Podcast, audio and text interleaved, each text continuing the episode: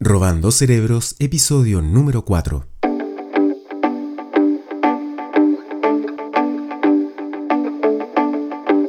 ¿No tienes tiempo para leer contenido interesante, nutrirte de ideas nuevas e inspirarte con la cantidad enorme de información que hay en Internet? Bueno, Robando Cerebros es un podcast dedicado a sustraer columnas, crónicas, entrevistas o artículos de diferentes libros o medios digitales directo a tu oído. Seremos un puente entre el poco tiempo o cansancio para leer y las ideas de diferentes disciplinas que te pueden interesar. Desde lo humano a lo divino serán parte de los contenidos y siempre dando crédito al lugar donde se robó la idea y destacando a su autor o autora.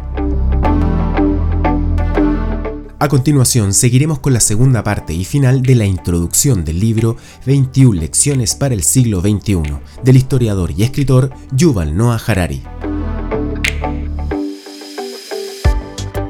El libro empieza con la revisión de la problemática política y tecnológica actual. Al finalizar el siglo XX, parecía que las grandes batallas ideológicas entre el fascismo, el comunismo y el liberalismo daban como resultado la victoria abrumadora del liberalismo. La política democrática, los derechos humanos y el capitalismo de libre mercado parecían destinados a conquistar el mundo, pero, como es habitual, la historia dio un giro inesperado y ahora, tras el hundimiento del fascismo y el comunismo, el liberalismo se halla en apuros. Así pues, ¿hacia dónde nos dirigimos?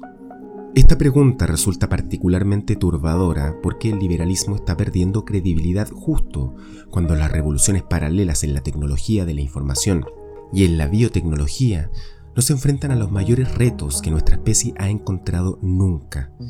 La fusión de la infotecnología y la biotecnología puede hacer que muy pronto miles de millones de humanos queden fuera del mercado de trabajo y socavar tanto la libertad como la igualdad.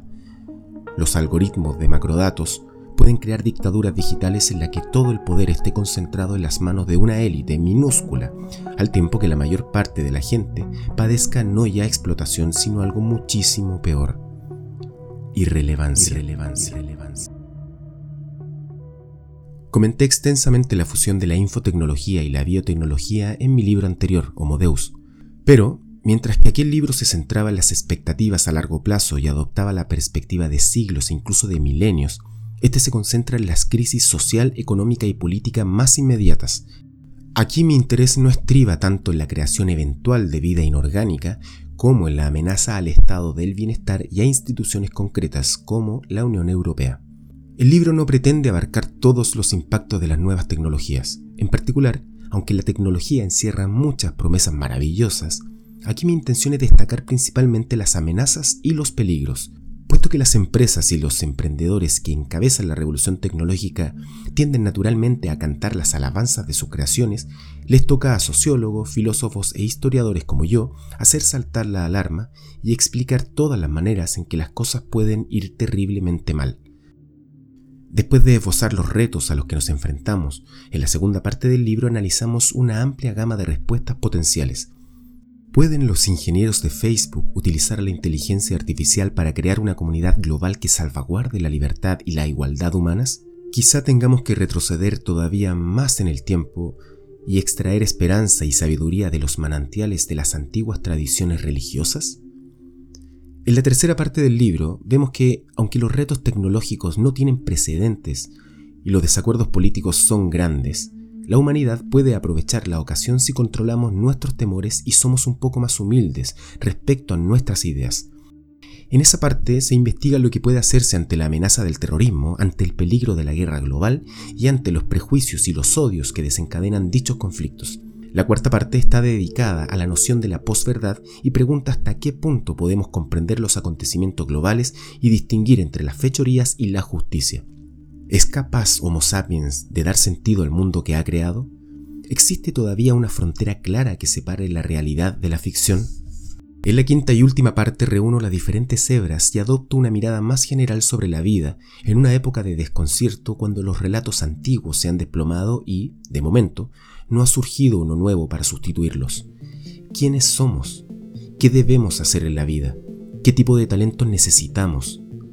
Dado todo lo que sabemos y no sabemos acerca de la ciencia, acerca de Dios, acerca de la política y la religión, ¿qué podemos decir acerca del significado de la vida en la actualidad? Esto puede parecer sumamente ambicioso, pero Homo sapiens no puede esperar. A la filosofía, a la religión y a la ciencia se le está acabando el tiempo. Durante miles de años se ha debatido sobre el significado de la vida. No podemos prolongar este debate de manera indefinida.